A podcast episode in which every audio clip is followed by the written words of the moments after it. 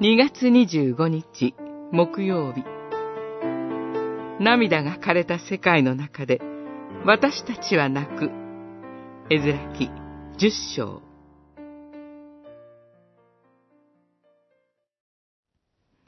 絵面は神殿の前で祈り涙ながらに罪を告白し身を伏せていた。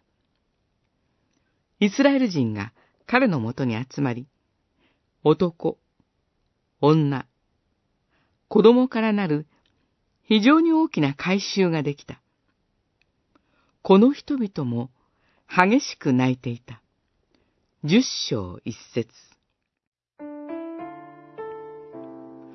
大きな罪悪の中に身をうずめるようにして、祈るエザーの周りに人々が集まってきました。皆が私たちは神に背いたと激しく泣いています。その涙と祈りの輪は非常に大きな改宗になったと記されています。その改宗という言葉をギリシャ語70人訳聖書はエクレシアと記しています。エクレシアは新約聖書で教会という意味で用いられる言葉です。教会は私たちが神に背いたのだと泣けるところであるということができます。人の目にさらされ、社会の目を敏感に察知して生きる私たちには、意外なほどに泣ける場所がありません。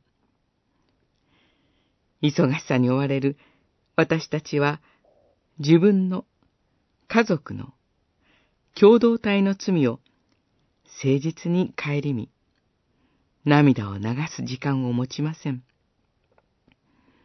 ひとたび流す涙があっても、世界はすぐにその涙を忘れてしまいます。それは世界の繁栄ではなく、枯渇を表しているように思えます。泣ける場所と時を持つ人は幸いです。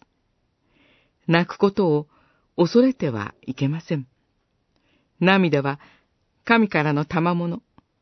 その涙をもって、神は私たちの魂を洗ってくださるのですから。